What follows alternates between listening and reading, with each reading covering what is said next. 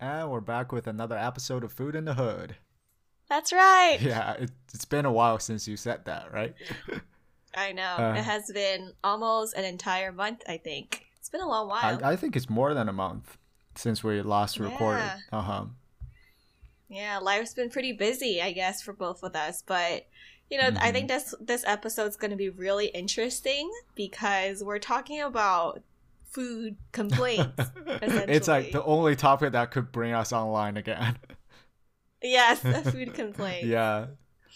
I think everyone at one point of their life has, you know, had an experience either at a restaurant or, you know, maybe buying packaged foods where what you get is kind of not what you were expecting or what was advertised. Well, you right? had that a couple weeks ago, or now? it's- uh, Yes, I, a I had such ago, an experience about two months ago. And Uh-huh. a lot of people know about this because I posted it all over Instagram and told all my coworkers. oh man, it's just like the Yes. the nightmare of the company is to like get one of Yeah. the food people.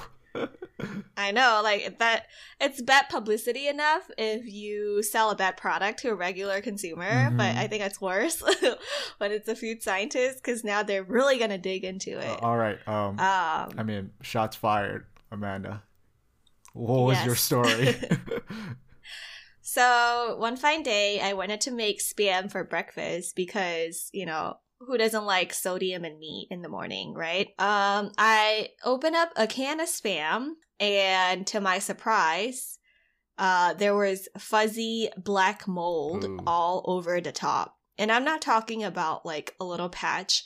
I'm talking about all the entire visible surface of the meat when you open the container was completely covered in black mold, Oh white mold, God. yellow mold, and Yeah, green I- mold. So literally the whole palette. yeah, I saw the the picture. and color wheel. Pretty gross.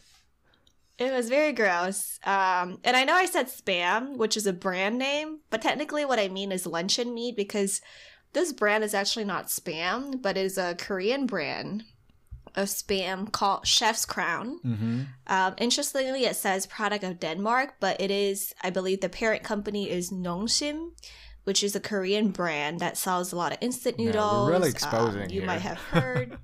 yeah, well, you know, it is what it, it, it is my experience. Yes.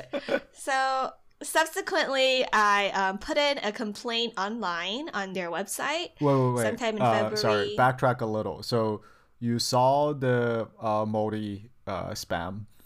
Uh, you t- obviously you took a picture. That's how I saw it. And hmm so, and then what? What did you look at the package, or like what did you? Was there anything wrong before you open it? Because it's a canned food. Right. It shouldn't happen. Absolutely. Uh huh.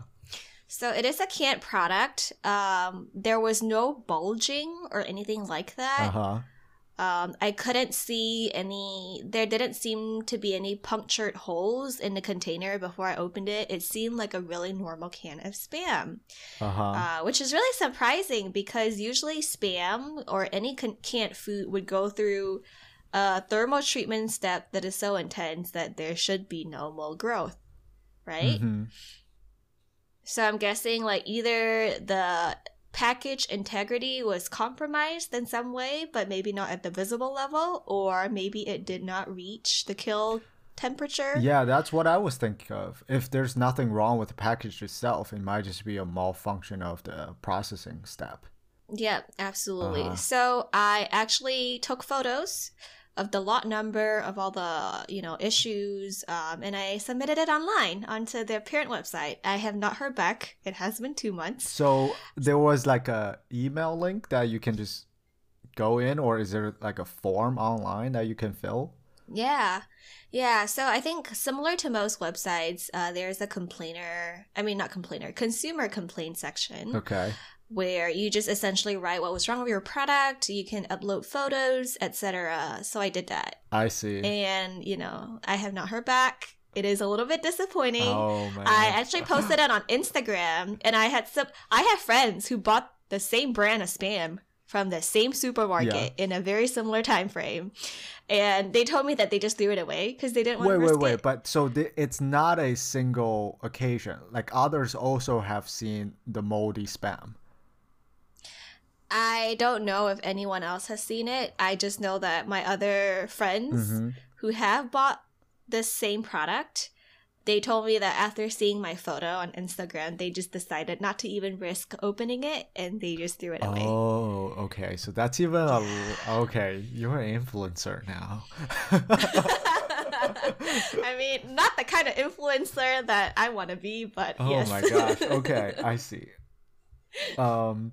So I, I mean, I guess the message to them in your complaint was pretty simple. It was basically the picture Yes. and like look at it. Right. Mhm. Picture, expiration date, lot number, and you know, very very self-explanatory. Mm-hmm. I see. Wow. Um. So I guess that's that's something. I mean, it's, it's a great story. You gotta follow up with us, like if they ever reach back to you.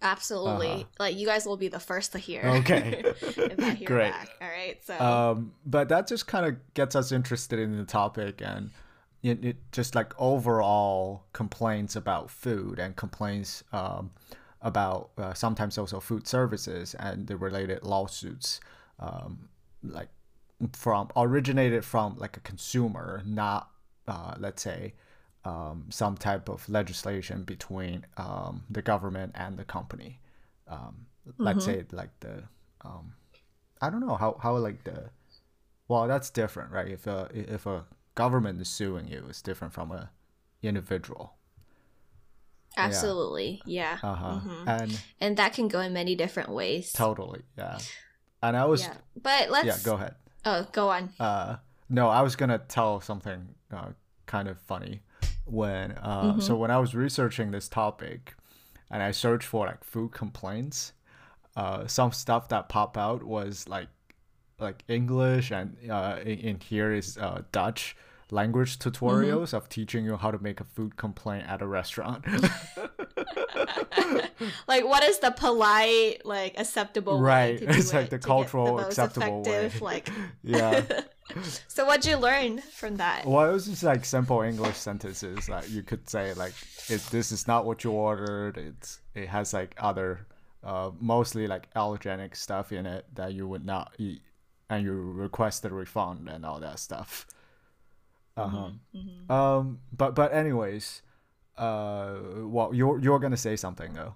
Yes, I was going to say, you know, when it comes to food complaints, like what you mentioned, that was a tutorial kind of teaching you how to make that complaint at a restaurant level. Uh, you know, I think broadly it can be divided into kind of making complaints at a food service establishment Mhm. like Chipotle, which you have done before, or yes, Ben did complain to some workers at Chipotle because they were not wearing Oh, man, gloves. I gotta go back to that Chipotle someday, just to like Yes, check on them Chipotle again. at the U of M campus on Washington Avenue. Yes. Uh, but there's also complaints in the sense of you know consumer packaged goods, right? yes. And when when it comes to complaints, I like to think of it as two types of, or there can be a couple, you know, types of complaints. It can be about food safety and spoilage, which is kind of what I experience with the spam. hmm But it can also be with food quality, right? Yeah. in terms of the product is not up to par, the color is off, it is a little rancid. Know, still safe to consume, but just not Mhm. at the right quality that consumers typically, you know, observe. Um, or even there's cross allergen contamination and just many, many different types of complaints. Right, and and there's something even maybe a little bit above that, which is what what you mentioned for the first type of uh well for the second type of the uh, quality standpoints, right? So you could have Mm-hmm. things that are mislabeled, uh, for example, Yes. like a mislabel of an allergy, yeah, and some some other information, uh, that are well, al- al- allergens are probably the most important ones but then there are also some products are claimed all natural or they're made from certain flavors uh, but they are end up are not or mixing some of the flavor lines uh, so so those are one type but then the other type are like really the quality issues which are like a Mm-hmm.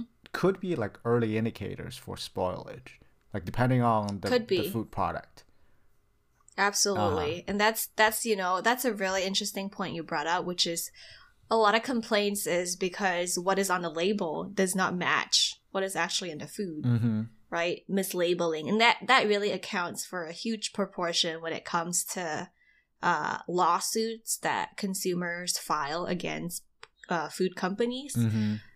I think labeling is one of the big ones because you know when it comes to food safety and spoilage, usually that would be sort of a government versus company type of scenario, right? Where where the whole company will get charged. Yeah, like Um, I still remember th- cases like really a mismanagement at a at, at the um, processing plant or factory level.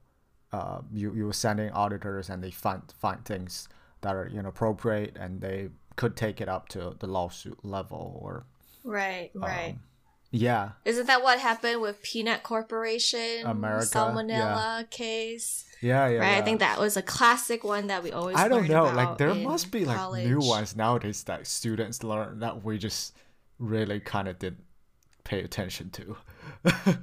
Sorry, say that again. No, like like the PCA example, it's like like like the example of our generation. Well, like we're not that old in terms of that, but like in terms of our class, i- i- in oh yeah, it was the one case Right. that like almost every teacher always talked about, which is PCA. PCA. Right, but that's already let's say like at least a ten year old case. It is, yeah. I think this was in like 2008 or 2009, so it has been over a decade. Yeah, there must be. I'm sure there's now. other like newer cases that they're teaching students nowadays that are more recent. Yeah, I I mean, but the consumer complaints are probably more towards let's say, uh, the the real quality side. For example, is if um your your case is probably one of the more severe cases. Probably most people would make just make the judgment that they they will throw throw away the food, uh, but Correct. yeah, in case you want to complain, like you can go on to let's say the FDA's website, or uh, if you're in in the EU, you can go to the um, uh, EFSA's website to uh, to file a claim against a company or a specific product. Describe your case, and they will open the case if everything's reasonable and start the investigation. Absolutely, Yeah. yeah. So I think this is more for packaged goods, right? Mhm. Because that seems to be in FDA's wheelhouse. Um, but like Ben said, they have a hotline on their website, FDA, and this really covers all FDA regulated products when it comes to complaints, including foods, beverages, dietary supplements, pet foods, etc. So Mhm. you know, everything ranging from an allergic reaction or you found a foreign object like a nail Yeah. uh, in your Cheetos or a foodborne illness that might have been brought about by something you consumed. They will take care of all of that. And it's really good for you to report it to FDA because, you know, if they get similar complaints from other people, they can kind of piece together the puzzle and figure out like what is the root cause of this problem. Yeah, that's true. Wait, so in retrospect, you should really, because I feel like this is a larger problem, uh, like what you're seeing from, from, Absolutely. from the spam, right? Yes. Uh huh. Because, That's a great idea. I don't know why I didn't think of that, so I am gonna do that right after our recording. well, so so let's say, so you could do two things, right? So let's backtrack even a Yes. little. Um, because so so you can make a complaint to the uh, manufacturer, which is what you did, and but you Yes. could also do it through uh, the regulatory uh, agencies. Uh, that's like a different type of complaints that you're making. Uh, so Yeah. the first type, I mean, it, it would just be something kind of like a friendly tap on the shoulder, be like, "Hey, like I found this is wrong. Just let you know." Um, and they often would have these type of disclaimers on the packaging. Would be like things like if it's uh, bloaty or if, if the um, i- if like the um, product isn't uh, inflated, for example, um, like contact the manufacturer, uh, do not consume.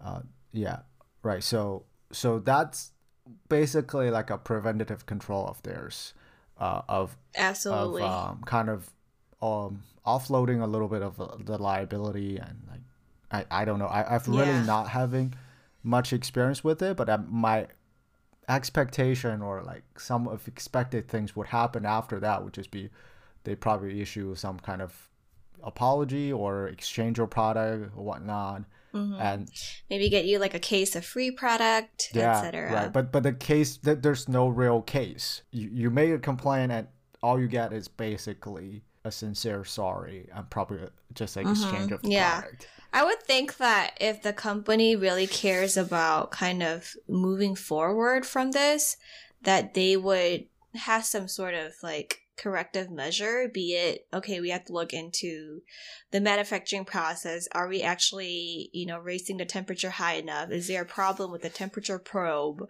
Um, or anything like that. I would guess it is in their best interest to do so, Mhm. but, you know, complaining to the company doesn't actually mandate that they do anything it is really up to the company's discretion what corrective measures they take, right? Yeah. Whereas I'm guessing if you report it to FDA and they get enough complaints about this particular product, they have probably the legal, I guess, authority, perhaps, to um, kind of tell the specific manufacturer, hey, you Mhm. need to stop selling this product until you figure out what the heck is going on. And it's also possible that um, the product is damaged or mishandled at the retail level, or uh, you know, it could even be at the consumer level.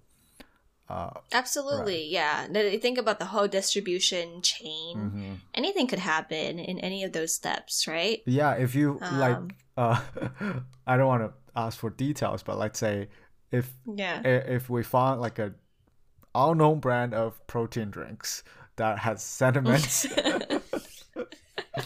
like uh, uh, has sedimentations and uh you know it, i guess you can just like like the manufacturer will be able to just take it and prob well first of all you do a lot of tests before this product goes out right so theoretically from yes. a from a production standpoint everything goes out should have a very low chance of like Product failure. yeah, exactly.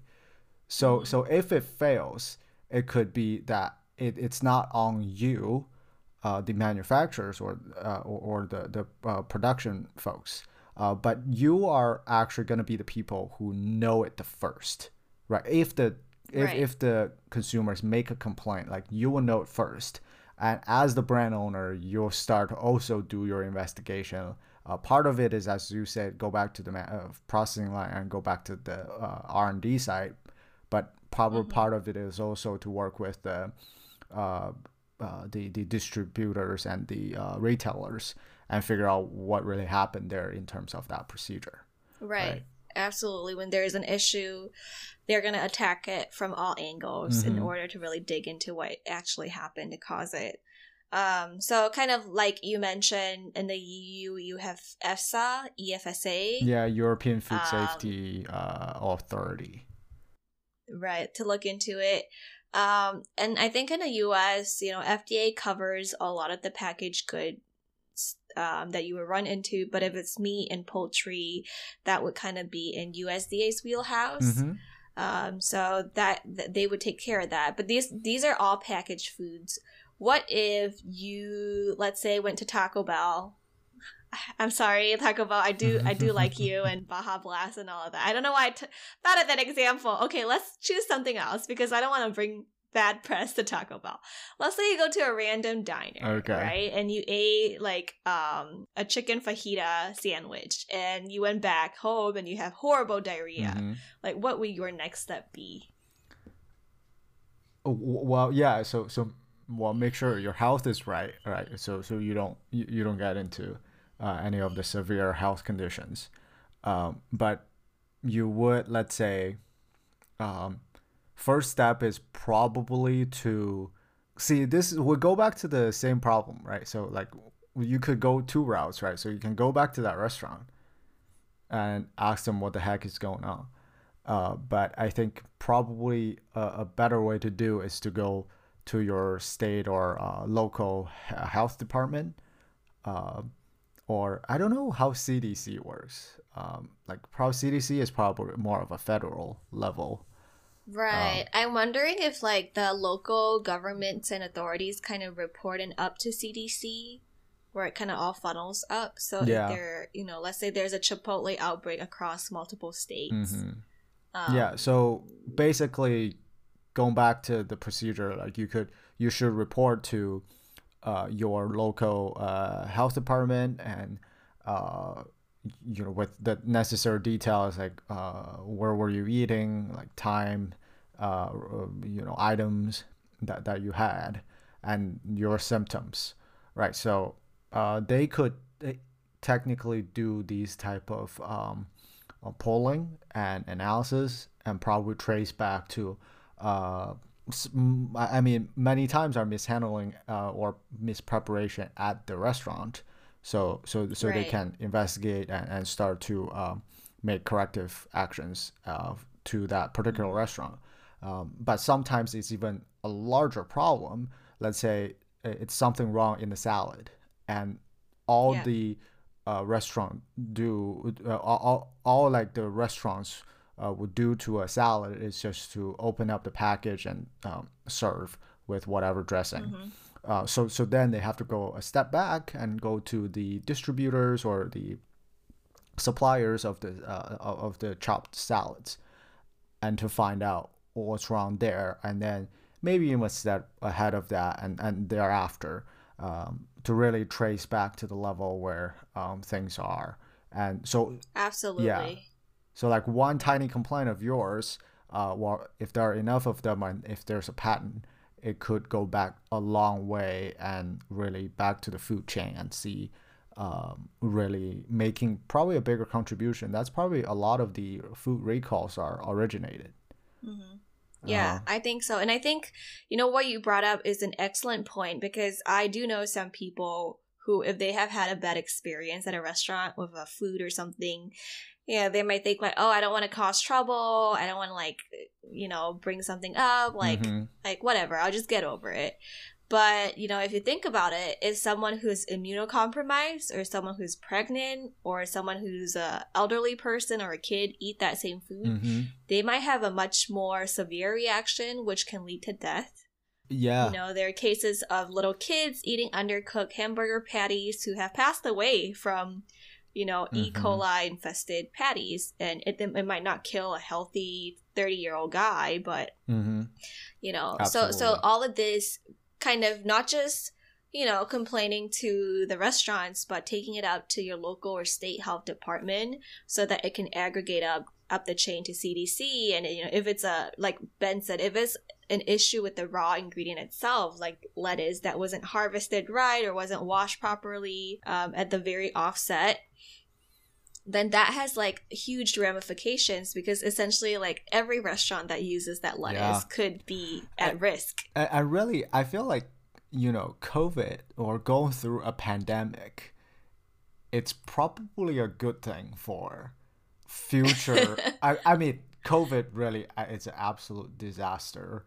Um, but but yes. there might be some you you know um I don't want to after like after the silver effects. lining of right, it, right, right, right. So might be the cleanliness and germophobicness that people have. Yeah, and at the same time, also how you can technically, um, well, people are more cautious about reporting and and and about uh, uh, uh transmissions, right? Overall about transmissions and and how you know you getting sick might also mean like others could get sick and mm-hmm. you going through it doesn't necessarily mean that others would be able to go through it.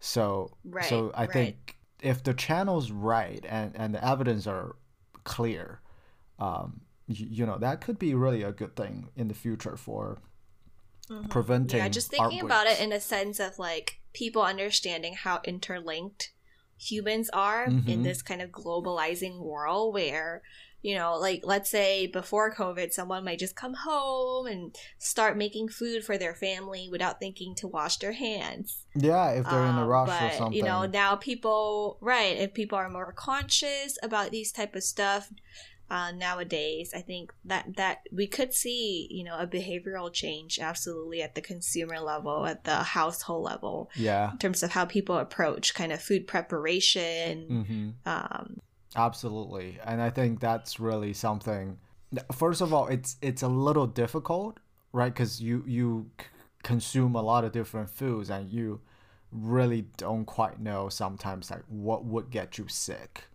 Uh, and many mm-hmm. of these uh, foodborne illness were, were underreported for this reason, right? Because you can't trace back to a single item or a few, Exactly. few occasions. Like you got sick tonight, but is it from lunch? Yeah. Is it from dinner? Is it from breakfast? Or is it from the day before? Mhm.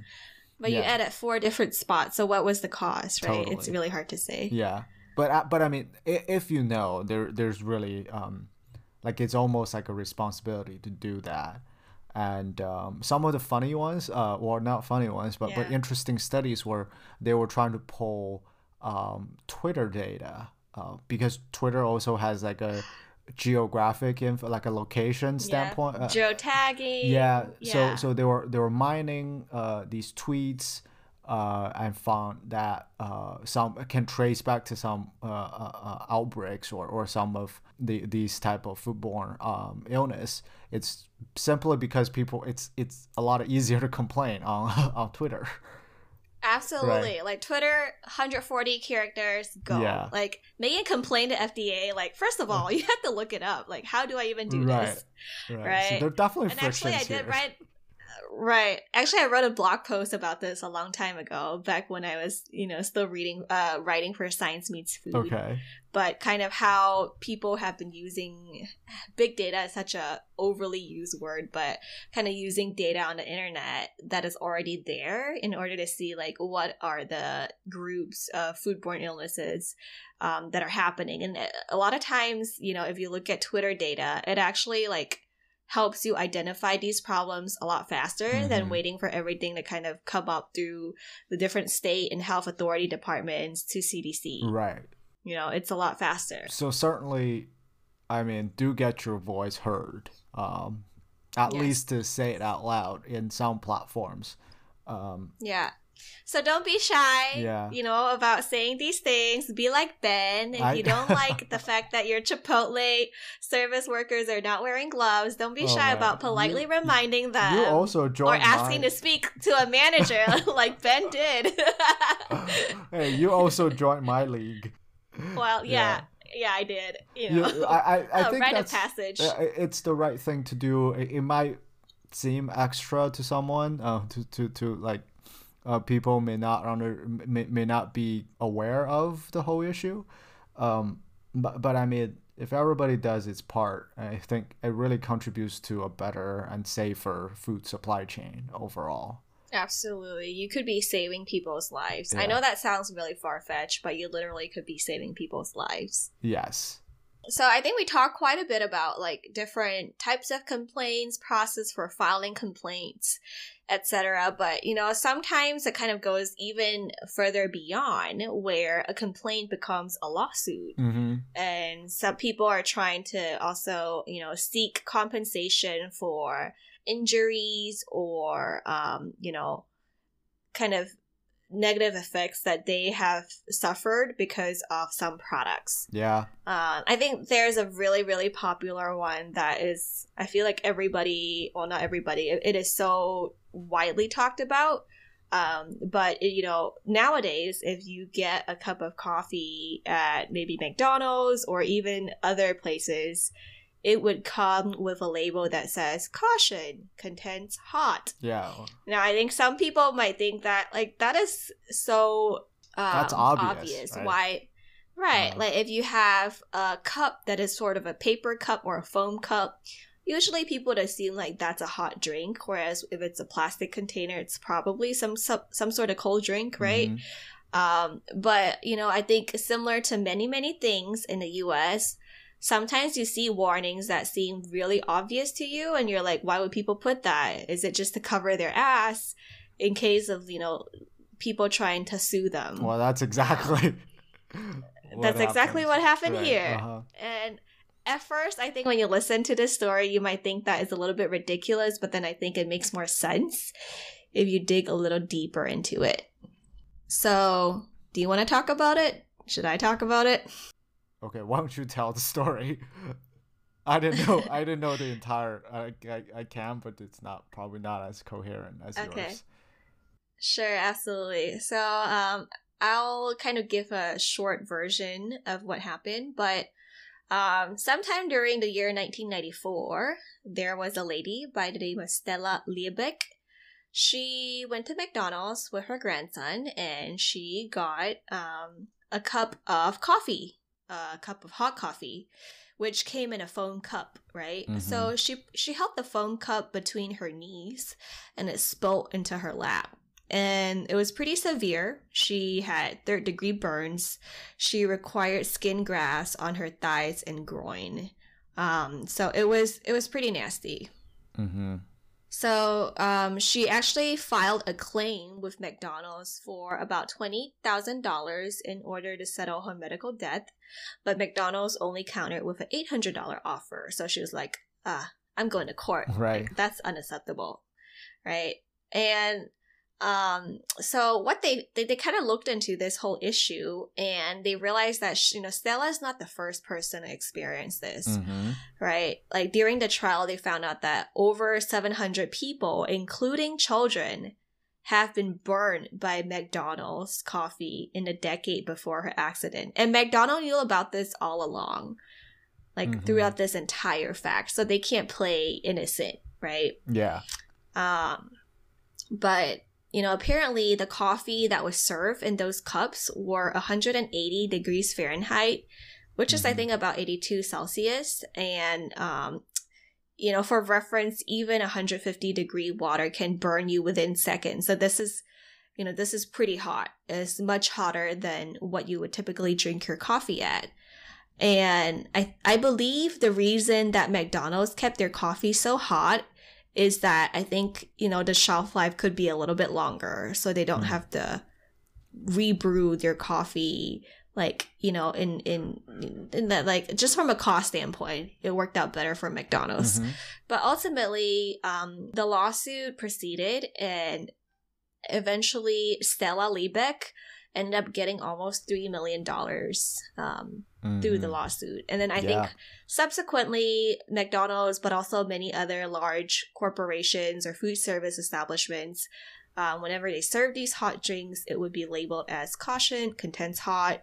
Um, you warn people about the burn burn risk essentially of your product. Yeah. So that's you know that's what happened, and I think many people have probably heard of at least part of the story, where um, hmm you know uh, that's where that's where the caution uh, came from.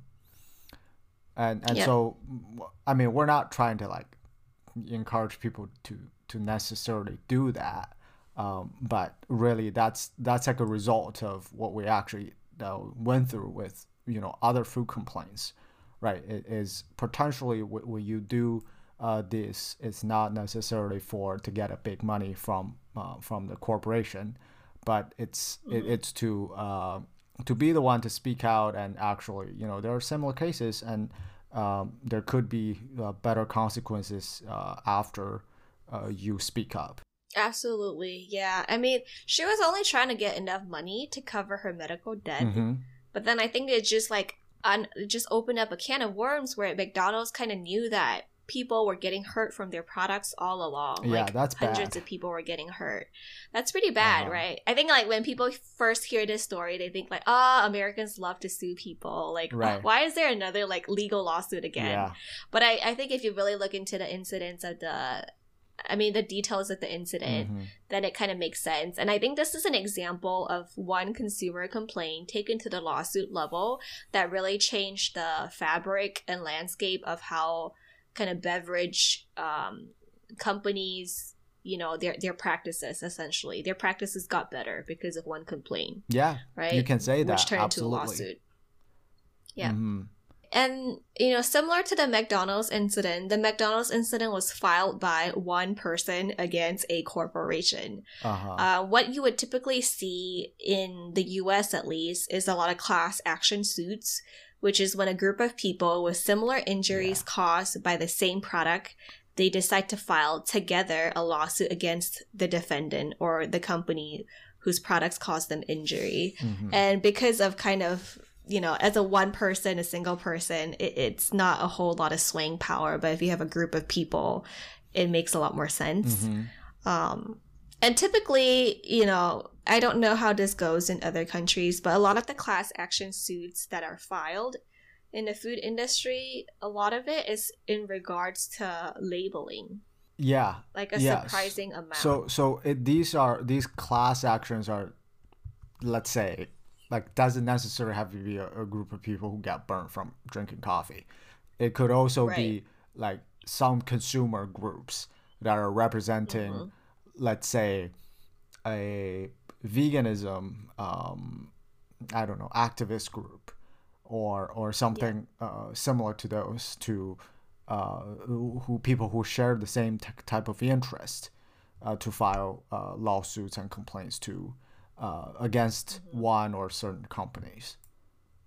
Right, Right. right, So maybe they thought that they were purchasing vegan chicken nuggets, and they found out that actually there is egg protein in this, even though it wasn't labeled. Mhm. So they might file a lawsuit jointly, or you know, I mean, if you look at the um, kind of information behind this, in 2020 there were over 200 class actions that were filed hmm for food and consumer packaged goods. A whole kind of 58 cases were all about vanilla flavor, which is really surprising to me. This is all about vanilla Wow. flavor, you know, something. So basically, a product that is labeled to have been flavored with vanilla cannot derive any of its flavor from other sources besides hmm. pure vanilla or vanilla extract.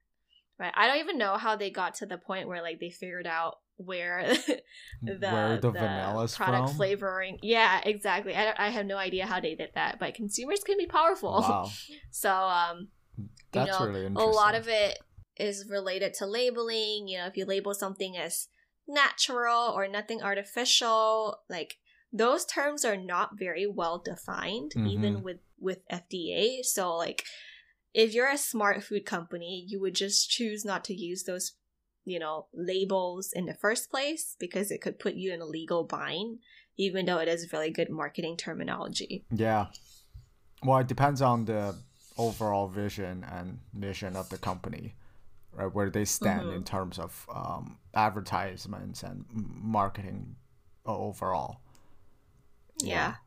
So that's um, so that's that's one thing. Uh, So so, I, I guess kind of to sum it up, right? You you have different type of scenarios um, that I think could be divided by the consequences, right? So so Mhm. certain things are more of a misinform uh, uh, spreading misinformation, like the class Right. actions uh, about vanilla overall.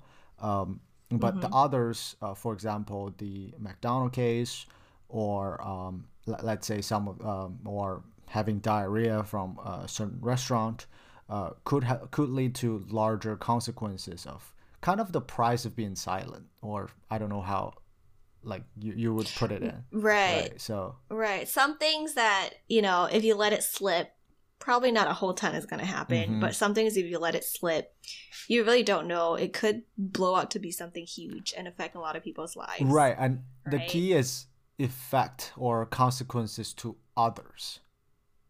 Right. That's that's something that probably food complaints are. Um, you know why we make food complaints is partially for ourselves, but also we could also evaluate it To prevent future incidents from happening because it's Yeah. already happened to yourself. exactly. right? Yeah. You already experienced it. Uh-huh. So by complaining, like you you know, you, you could help yourself potentially, Mhm. yes, but I think more than that, it is helping people in the future who, you know, could have ended up in your situation as well. Absolutely. So I feel like that's uh, what people should do, or we, we encourage you to do so, and um, that really, uh, you know, keeps everybody safe. Yes, Mhm. totally. So as a follow up to this, I will be going onto FDA's website slash hotline to put in my official complaint about the can of moldy spam that I received. Okay, cool. Yeah, I mean, let us uh, let us know. We will um, we'll probably do some follow ups. Uh, maybe this could just be a segment in uh, in our podcast. Um, at Mhm. least you will get. Uh, I I mean, I expect you to get a response at least from the FDA. Oh yeah, Uh-huh. like if they e- like even if they don't look into it fully, I feel like they would at least say something. Okay, cool. Yeah. Or like we have, you know, duly noted, we have received your complaint. Yeah. I feel like they would at least say that, Yes. which the company has not said to me at all. Okay, cool. So uh, you will just share your experience along. yeah, yeah. Cool. I will let us know. hmm All right. Uh, all right. So it's been an episode. Uh, hopefully you enjoyed it. And uh, you can contact us at fihpodcast at gmail.com. Uh, you can uh, listen to us on all podcast platforms. Uh, if you enjoy our content, you can give us a five star. Uh, uh, much appreciated. And um, we'll see you next time. All right. Till next time. Bye bye.